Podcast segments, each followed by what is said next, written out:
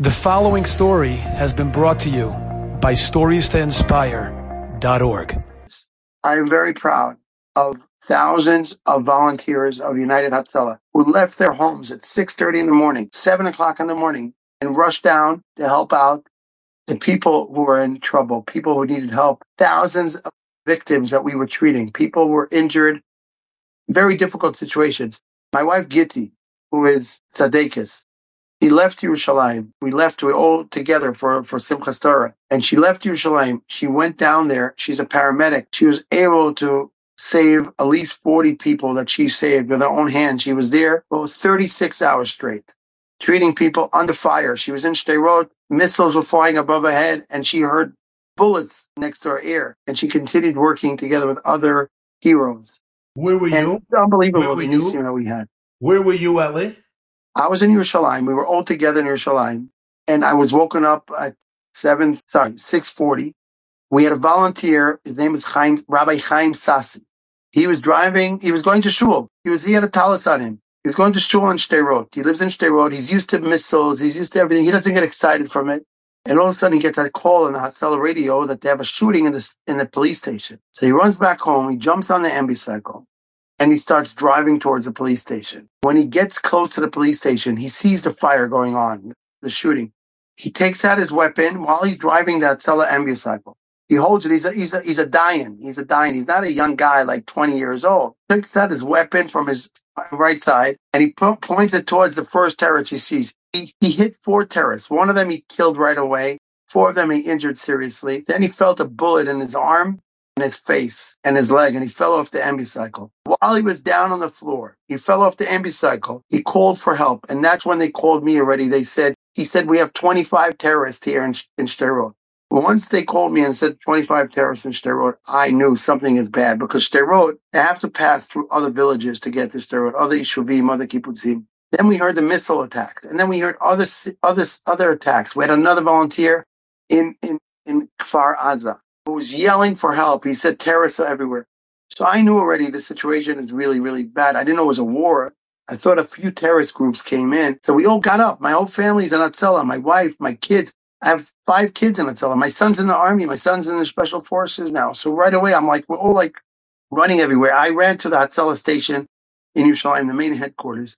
And I, we have 10 dispatchers at night, 10 dispatchers. I knew right away they're not going to have enough dispatchers we were getting phone calls from women and people crying on the phone, save me, save me. We're hiding in the attic. It sounded like a movie. It sounded like I'm in the Holocaust Museum in, in Yad Vashem. They were hiding, in, Jews were hiding in the attic and they were asking us for help. We couldn't, we couldn't send troops to help them rescue them because it was too dangerous.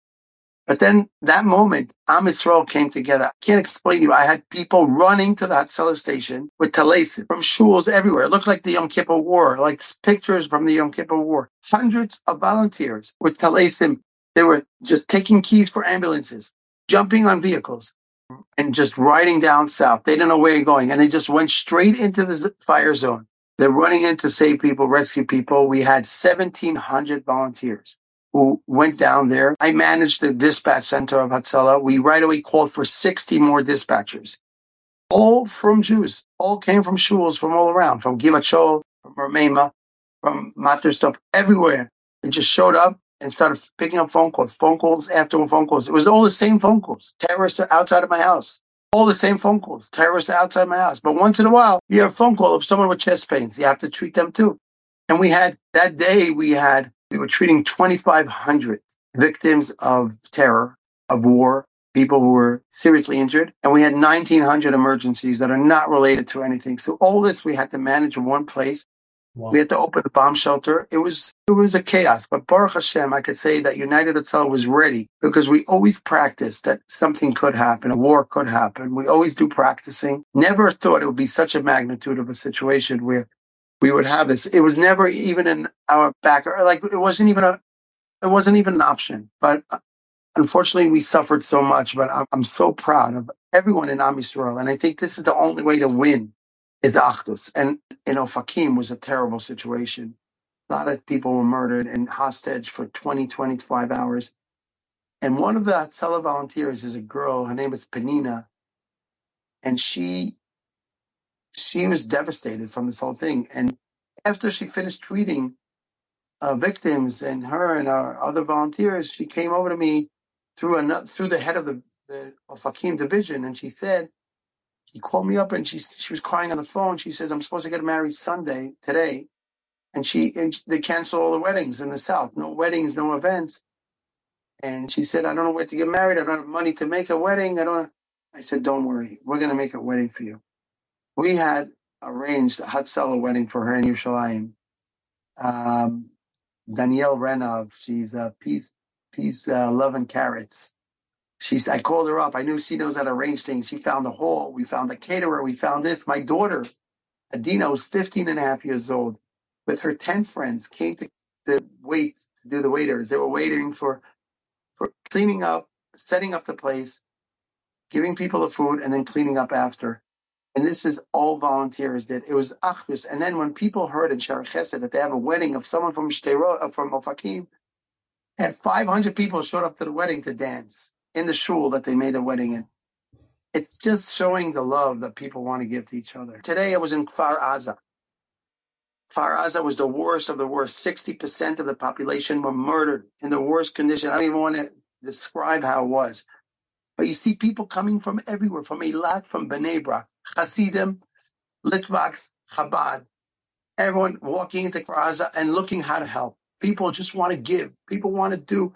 People give cookies, gefilte fish, herring, whatever they could do, they're, they're giving out. People are just feel like it's about time after so long that we weren't loving each other. It's about time we should start respecting and loving each other. I was in Kfar Aza the morning after, and it was devastating. And all of a sudden, a young guy comes over to me, a young man, definitely not a religious Jew, and he walks over to me and he says, if I'm hungry, he has food. I said, no, no, give it to the soldiers. He was giving away sandwiches he made. I said, give it away to the soldiers. And I said to him, sorry, this was in, yeah, it was Kfar Aza. He says, I said to him, give it to, he said, no, I have enough. I have enough. I want to give you two. I tell I want to give you two. I said, where are you from? Where are you from? I want to know. He's coming from all over. He says, I'm from the kibbutz next door, Be'eri.